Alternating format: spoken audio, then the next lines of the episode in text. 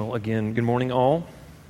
Especially if you're uh, visiting with us this morning, maybe your first time or um, your second or third time here at DPC, we're, uh, we're glad you're here and uh, glad to be worshiping the Lord together. My name is Jake Patton, and that was uh, Tim Udaj. We're both pastors here at this church. And uh, we're continuing our study in Luke chapter 4 this morning. Uh, so if you have your Bible, let's open them together to Luke chapter 4. We're going to pick up where we left off last week in verse 31. Uh, Luke chapter 4, verse 31. And if you don't have a Bible, you'll find the text uh, printed for you in your bulletin. Um, this is the, the, second part in a, a two part series. Uh, like I said, we're kind of picking up where we left off last week. And, and the best way to summarize last week is freedom declared. Jesus comes on the scene, he's beginning his public ministry, and he's saying, Here is what I'm going to be all about, and here is what I am going to be doing. And he talks about this freedom that is more than just physical, it's spiritual. It's this cosmic freedom that He is here to bring. That was last week. That's freedom declared. This week, right on the heels of this passage, just so that we have a clear understanding of what this freedom really looks like in our day to day life. Um, this week is Freedom Illustrated. We have, we have two miracles, two situations here where we get to see exactly what this freedom is uh, that Jesus has been talking about. So, with that in mind, this is, this is Freedom Illustrated, uh, Luke chapter 4, beginning in verse 31. This is the word of the Lord. And he went down to Capernaum, a city of Galilee, and he was teaching them on the Sabbath. And they were astonished at his teaching, for his word possessed authority.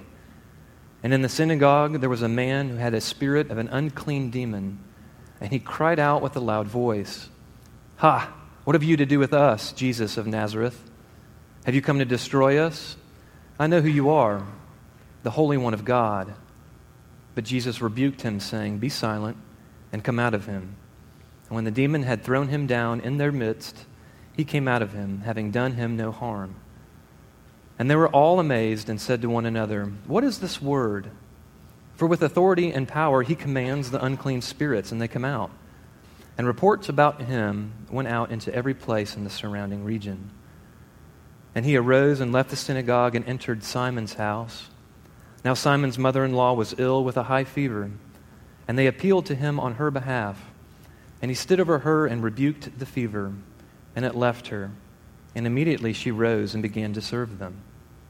Now, when the sun was setting, all those who had any who were sick with various diseases brought them to him, and he laid his hands on every one of them and healed them.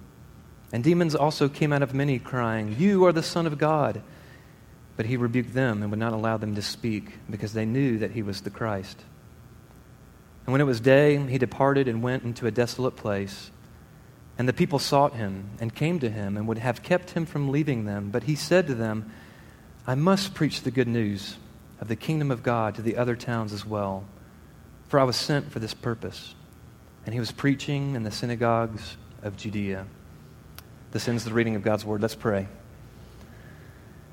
Father, for this word, we're grateful. Would it pierce us? Would it give us that beautiful wound? Would it cause the scales to fall from our eyes? Would you unstop our ears and unharden our hearts? Allow your word to change us, not just on the outside, but the inside. Encourage us so that we might glory in the name of Christ together, we pray. Amen. Well, I'm not sure exactly how your, your family does it, but when does, you know, according to your family tradition, when does the Christmas season officially begin for you? When does it begin? Uh, for some of you, it's the day after Thanksgiving. And that's why you don't have friends. Just kidding. That's me. I'm that guy. It's always the day after Thanksgiving. Uh, for you, it might be, it's not until we get a tree in the house. Or, or maybe for some of you, it's when we have lessons and carols. That really kicks it off for you. Well, regardless of, of, of really when you start, of when the Christmas season begins for you, Christmas is one of those holidays that doesn't sneak up on you. You can see it from a mile away, right? All the radio stations stop playing the regular music, and what do they play? They play the really bad Christmas music 24 7, right? All this claymation, you know, Charlie Brown Christmas special, those start taking over the airwaves right? That big center aisle in your pharmacy turns into like Christmas Central, like Christmas candy, Christmas wrapping, like everything is, is green and red, right? Christmas is, isn't something that just springs on you. You see it coming from a long, long way away. The signs of it are everywhere, unless you're living under a rock. Well, we're talking about the kingdom of God this morning, and this is the first time Luke has, has addressed this idea, this theme, this kingdom of God. And the kingdom of God is very similar to the Christmas season in a lot of ways. They act a lot the same. And here's what I mean the kingdom of God has a special day. There is a day coming when this kingdom is going to be fully realized. We don't know when that is, but we've been promised that it's coming. It's somewhere down here. But we live, you and I, uh, where we are right now, we live in the kingdom season, so to speak. And the kingdom's arrival has everything to do with Jesus' arrival. He comes on the scene and declares what? He says, The kingdom of God is at hand. It's not fully realized yet. That day is coming, but the kingdom of God is at hand. The kingdom season is here. In other words, you're going to see signs, you're going to see things, you're going to see illustrations of this kingdom come here and now before your very eyes. And in theological terms, we call this uh, the already and the not yet.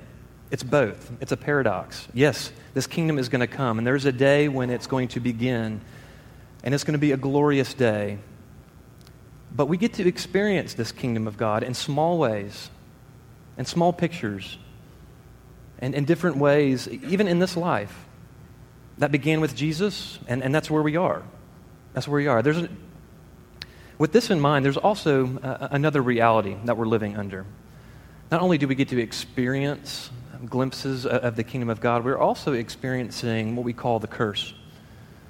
Now, what in the world is the curse? Long ago, Genesis chapter 3 tells us our original parents rebelled against God and they broke the covenant. And the penalty for breaking the covenant with God was this curse. And this curse was cosmic. We feel it on our insides. Our souls are dead and rebellious towards God. We feel it on our outsides. Our bodies break down. Our bodies aren't doing what they're supposed to be doing. Uh, we see it in creation. We see it all over the world. We see this curse everywhere. And, and so the reality for us this morning is to go, we live, on one hand, under this curse. We see it everywhere. We see it in ourselves, we see it in others, we see it in our world, but we're also living in the kingdom, which is at hand, which Jesus began long ago. So we're going to see bad things, we're going to see terrible things, but we're also going to see really, really good things. Now, how does Jesus go about showing and declaring that this, this kingdom is, is truly at hand? How do we know that it really is at hand? Well, he's going to use in this passage two miracles. And boy, there has been some ink spilled over, you know, why, why does Jesus do miracles? Is it, you know, to impress? Is it to coerce? Is it to show people that he really is, you know, a deity and that he really is powerful? Those aren't the real reasons why Jesus does miracles. Here's what I suggest to you this morning. If, if we'll let it, these miracles, you know, these aren't just like minor upgrades uh, that people get. Instead, these miracles are examples of what this new natural order, of what this new kingdom is going to look like. If we'll look at these miracles and the results, Jesus is saying this is going to be the new normal. This is going to be your future reality. This is how the kingdom of God will look when it is finally brought in to its full fulfillment. Okay? So that's what we're going to do. We're going to look at these two miracles this morning. And what we're going to learn about the kingdom through Jesus is that this kingdom is going to overcome evil. That's the first point. It's going to overcome evil and it's going to restore our bodies. It's going to overcome evil and restore our bodies. Well, what do we learn um, about evil uh, from this passage? Uh, look with me again at verses 35 and 41. But Jesus rebuked him, being the demon, saying, Be silent and come out of him. And when the demon had thrown him down in their midst, he came out of him, having done him no harm. Now jump to verse 41.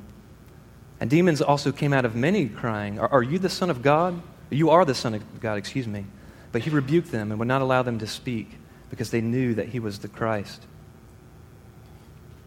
As 21st century believers and readers of the story, what are we supposed to do when we hear about this character, Satan, and these characters, demons?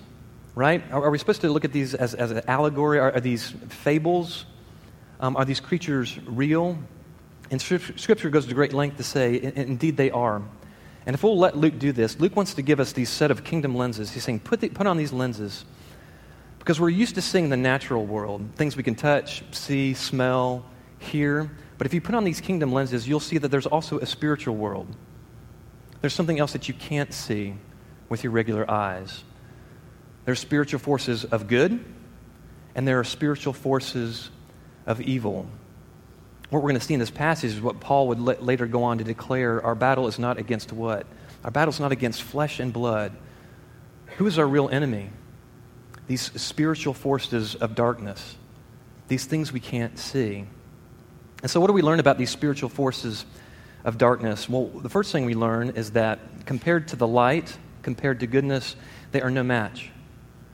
We're, we're tempted to think when we read through stories like this, like this world is in a tug of war, and on one end of the rope is Jesus, and on the other end is Satan. And boy, we sure hope he wins. We hope he's strong enough. We hope he can endure. But anytime you see an encounter with Jesus um, in the New Testament, in the Gospels, um, it's always a blowout. It's always a landslide. No ground is ever gained by evil. No ground is ever gained by darkness. The beginning of, of chapter 4, Jesus has an encounter with Satan himself, and Satan retreats from Jesus. Jesus doesn't retreat, Satan retreats. And in this passage, we're hearing about demons who are being cast out and being rebuked. Compared to the light, who is Jesus Christ, they are not peers, Jesus and Satan. They are not equal in power and substance or glory. They're not in the same weight class, not even close. Compared to the light, they're no match. Who are they?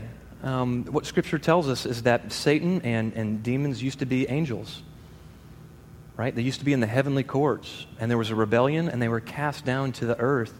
And John would say in his gospel that as a result, Satan and, and his armies and his legions, their job is to prowl this earth looking for souls to devour. That's what John says. And that's their purpose. But the good news is they have no, absolutely no power over Jesus, no power over him. He always wins. But, but they do have power over something, and that's us. They're stronger than us. And that's a scary thought. Where do we see that? Well, in this passage, we know, and also from others, that um, demons can possess men, they can possess women, they can possess children, which is both scary and sad. Um, they can inflict harm, they can speak, they can be heard.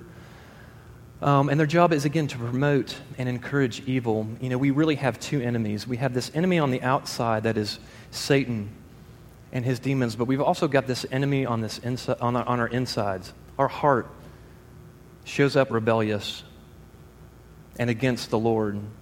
And sometimes when the enemy on the outside mixes with the enemy on the inside, it's always chaos. And it's always tragedy. We can't say that, you know, Satan and the devil, they're, they're the origin of evil. We can't say the devil made us do it, right? We're at fault, not just them. But they can influence, even to the point of possession and powerlessness and captivity.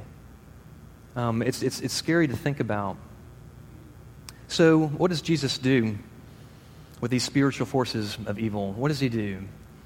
The text says that he rebukes them. And, notice, again in this passage, look at verse 35. This exorcism is perfectly executed by Jesus. It's almost implied here that, that uh, at times under demon possession, and even under exorcism, like, you could bring great harm to the host. But Jesus, by the word of his power, what does he say? Come out of him and the demon immediately leaves.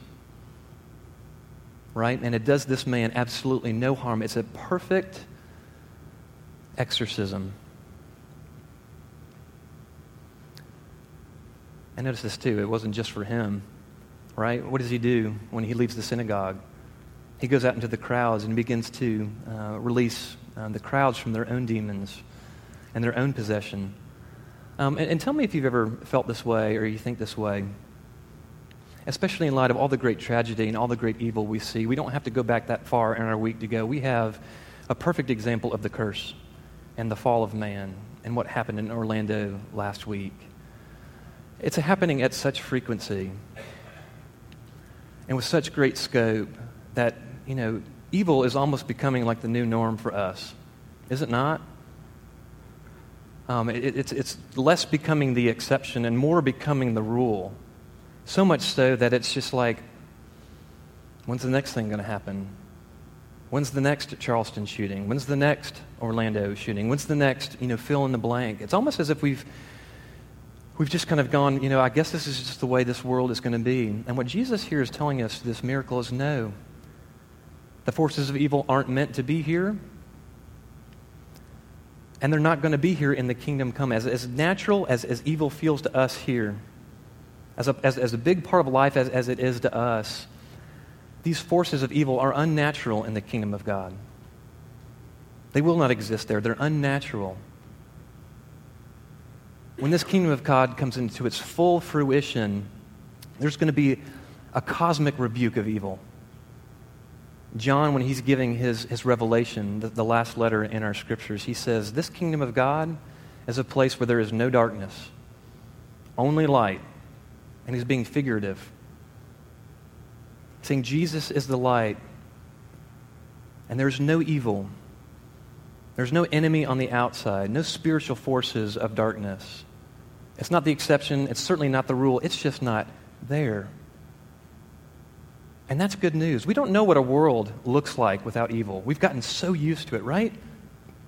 What does a world look like absent of evil? It bends our minds. He doesn't stop there. He says, not only is this kingdom going to overcome evil, but it's going to restore our bodies. This first point was very spiritual. Uh, this next one is very practical, very tangible. Um, look again at verse 39.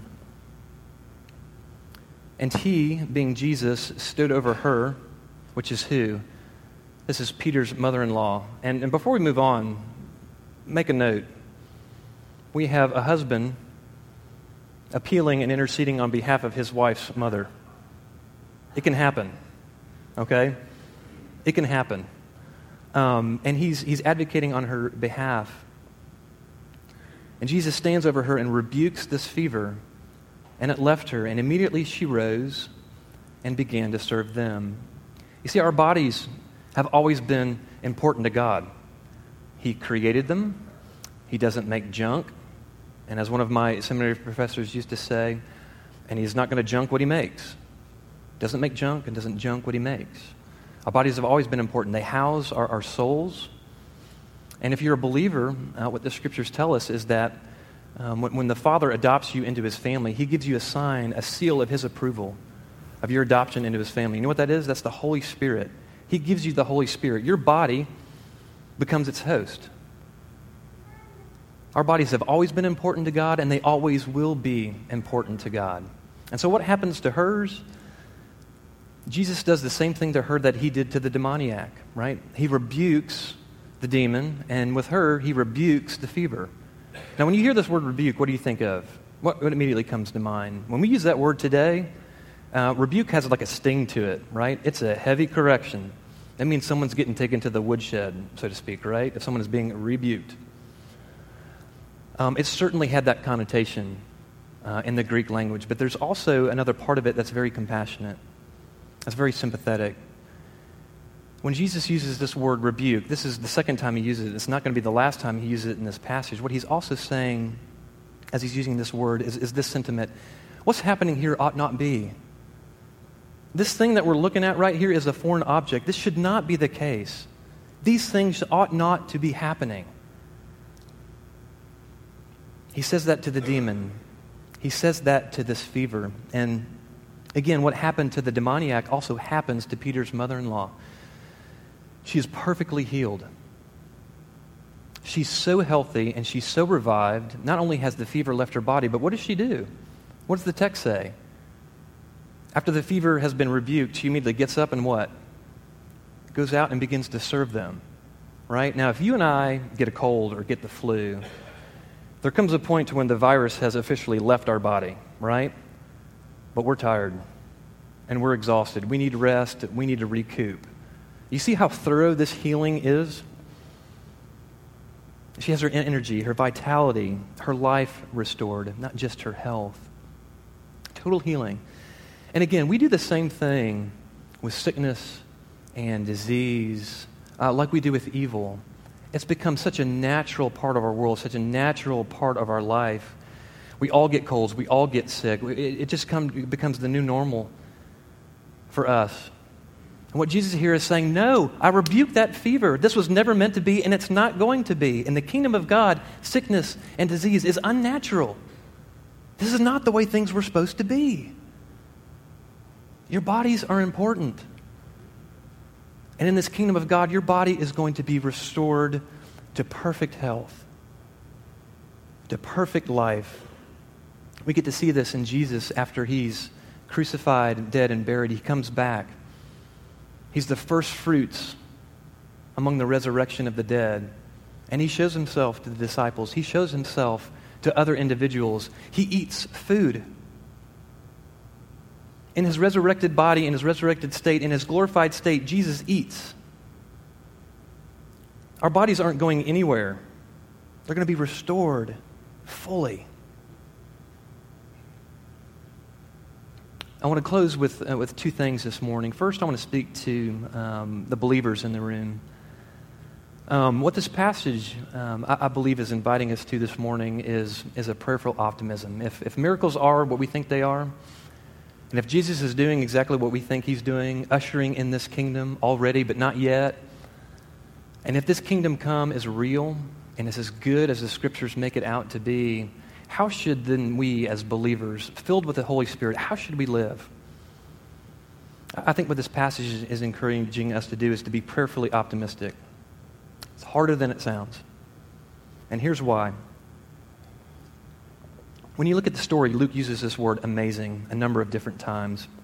The synagogue goers are amazed. What are they amazed at? The authority of Jesus' teaching, his word spoken, they're looking at this guy and his expression of power and going, that's amazing. When we read this story, there's something else amazing in this passage, too. Did you pick up on it? Where would you expect in all of creation, where do you envision seeing a demoniac, someone who's been possessed by a demon? Where would you think you would find a person like that? Maybe isolated somewhere by themselves in a cave like Legion, or in the wilderness, somewhere out in the wild Where's the demoniac in this passage? He's in the synagogue. He's in a place very much like this, among fellow worshipers who know God, a house of worship, a house of praise, an informed congregation that know about the power of God from the Old Testament, right? One place we would never think to assume we would find a demoniac, someone possessed by a demon, would be in a church would be in a synagogue. But that's where he is, and that's puzzling. One writer, when he's, he's writing about this, this setting, he makes this comment, and it's um, better than I could say, so I'm going to quote him. This is Ray Ortlund. He says, These people, these synagogue goers, were not alarmed by the demoniac's presence. I suppose they had gotten used to this poor man. Their reading of the Bible was so covered over with layers of tradition the power was suppressed. Their thinking had become unclear, their alertness dulled, and over time they probably made allowances for this man and his weirdness. They had to, because they had absolutely no power to help them. Now, believers, again, DPCers or, or visitors, if, if you'll hear me, and if you'll let the Spirit beautifully wound you, do you not see yourself in this passage? He nailed us. This is the church. This is us. And this is how it looks for us. This is how we do the exact same thing. We, we go to our community groups, we go to our small groups, and we're sitting across from that couple, and we've heard that their marriage has been on the rocks for week after week after week. And we don't say this, but in our head we go, I'm not a counselor. I'm not a pastor. My marriage isn't even perfect. I, I can't do anything for them. I'm not going to say anything because that's going to sound like weirdness, and I'm just not going to do anything. Rather than being prayerfully optimistic, we're being quietly cynical. Or maybe we have a friend whose, whose body is literally in harm's way. They're not dealing with a cold or the flu, but they've gotten that dreaded diagnosis cancer, leukemia, paralysis, blindness. They're losing their hearing, they're losing their ability to function and their body is wasting away. And you want to do something, but in your head you have this conversation that's, I'm not a doctor. What can I do? I'm not a pastor. I don't know how to, you know, counsel and, and comfort people. I mean, this sickness, death happens to everybody. This is just the way the world is. We're more like these synagogue goers than we really want to admit. We feel powerless. We're quiet. But deep down, we're cynical because we have forgotten the power of God. We have forgotten that the kingdom which is coming is also at hand. And know this too, O believer, hear this. That same Spirit that anointed and lighted on Jesus at his baptism, that empowered him to do all of these miracles, all of these teachings, who gets credit for that? The Holy Spirit gets credit for that, right? That same Holy Spirit, the readers of this passage didn't know this, but we know this now. That same Spirit is given to each of you as the Father's sign and seal upon your soul that you are His and that He is yours. And what does that infer and imply then to us? If the same Spirit that was in Jesus, and this is the same Spirit that performed all these miracles, if this is the same Spirit that hovered over the waters in creating this world, if this is the same Spirit that raised Jesus from the dead, if that same Spirit is in me, then what can't I do? Well, here's one thing you shouldn't do you shouldn't sit quietly, and you shouldn't sit cynically. You should be prayerfully optimistic because the kingdom is at hand. And this isn't the only reason, but this is one of the reasons why we don't see the power of God unleashed on Greenville and unleashed on our community is because we're not asking. And we're not believing. You want to know why we don't see the power of the Spirit in our city, in our own lives, with our own addictions, and our own friends and their own troubles? Sometimes we ask and the answer is no, and we've got to deal with that. But most of the time, it's because we're simply not asking. We've lost this wonder and this amazement in the power of God that this isn't the way things are supposed to be.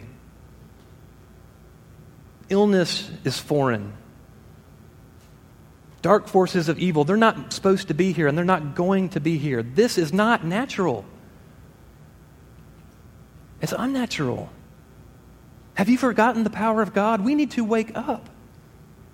And we need to be really good at asking, really good about speaking, really good about going to bat for other people who are suffering.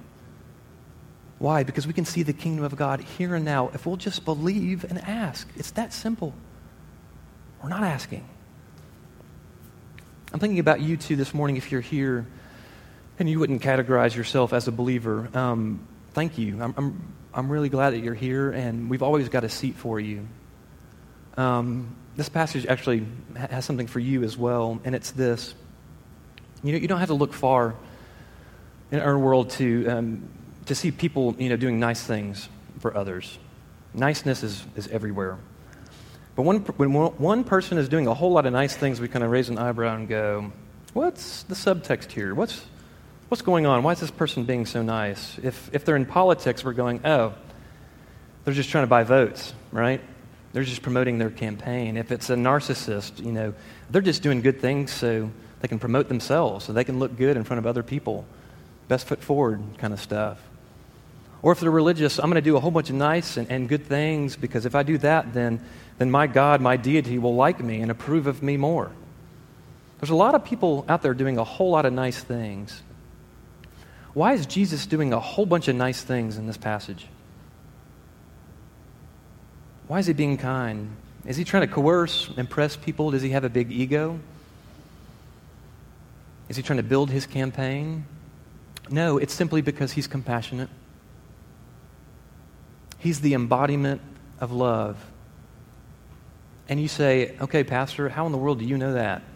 Well, consider this. If Jesus really is who he says he is, if he really is the second person of the Trinity, the Son of God, like the demons claim, if he really is the Son of God, then what he could do is by you know, the snap of his finger or just by the word of his power, he could have healed everyone, all the demoniacs, not just this one man, and healed everybody who had a sickness, not just this, this mother in law, Everybody in the snap of a finger. But he didn't do that. With his healing, Jesus was very inefficient, incredibly, uncomfortably inefficient. Did you pick up on it? Verse 40, look at the second half of verse 40. And he laid his hands on every one of them and healed them. Why did he go person to person? Why did he go sickness to sickness? Why did he go demon to demon? Why does anybody do that? Why is anybody inefficient like that? The only reason, the only explanation is because they care. It's because they're compassionate. There's no self interest here, no self promotion, just pure love. And for you, if you're here this morning, sometimes you wonder okay, if I do enter in this whole relationship with, with Jesus, what is he going to do to me? Am I going to be a trophy? Am I going to be a, a drone, a pawn? Is he going to take me to the woodshed? You know what he's telling us in this passage is first and foremost, he wants to be kind and compassionate. And he wants to love you. That's what he wants to do with you. He wants to heal you free you from things that are on the inside and from things that are on the outside. He wants to give you a glimpse of his kingdom that is coming. And if you'll repent, and if you will call upon his name to be saved, he will save you a seat at the table. He will prepare a room for you in his Father's house. He wants to be compassionate and loving towards you. That's what he wants to do with you. I want to close with this. I'm not a big proponent of, you know, hey, having a, you know, a favorite verse. Um, but if you have an opening uh, for that in your life right now, uh, I would like to respectfully submit verse 43. If you've got a blank spot, you know, on your refrigerator, cut out verse 43. Make this your favorite verse. Stick this one on your refrigerator. Why in the world is verse 43 so good? Listen to what it says. But he, being Jesus, said to them, I must preach the good news of the kingdom of God to the other towns as well, for I was sent for this purpose. Simply put, if you're a believer here this morning, you're a believer because Jesus left Capernaum. He was tempted to stay. The disciples were tempted to stay. And he could have, but he didn't. Why? Because he said, This freedom that I've declared and that I've now just illustrated, it needs to go to other people. And those disciples took it to other people, and those people took it to other people, until it finally came to rest upon you. And you heard the good news of the kingdom of God. And by his mercy, you repented. You are here, and you are a believer today because he did not stay in Capernaum. Praise the Lord. And you this morning, if you hear, if, if you consider yourself an outsider of the church, it's not Jesus, it's not one of his disciples but he is the Word incarnate. And through this passage, he's saying the same invitation goes for you. Do you want freedom from sin, from dark forces of evil, bodies that will never waste away? That's my kingdom. That's what I'm ushering in. You get to see glimpses of it here and now. It's going to be fully realized in the day that's to come. Call upon the name of the Lord. Turn and be saved. He wants to be kind. Oh man, that's good news. Amen? Let's pray together. Father, help us. Help us to have eyes to see, ears to hear, hearts that truly understand, hearts that truly repent. Wound us with your word, but don't leave us in our despair. Don't leave us in our brokenness. Instead, would you fill us with your spirit? Would you give us a new name. And would you give us what you require of us? Faith, hope, and belief. Do it so that we might call many in this city our brother and sister, and that together we might boast in the power of the Spirit and the promises of the Father and in the obedience and the atonement of Christ. And we pray this together in His name. Amen.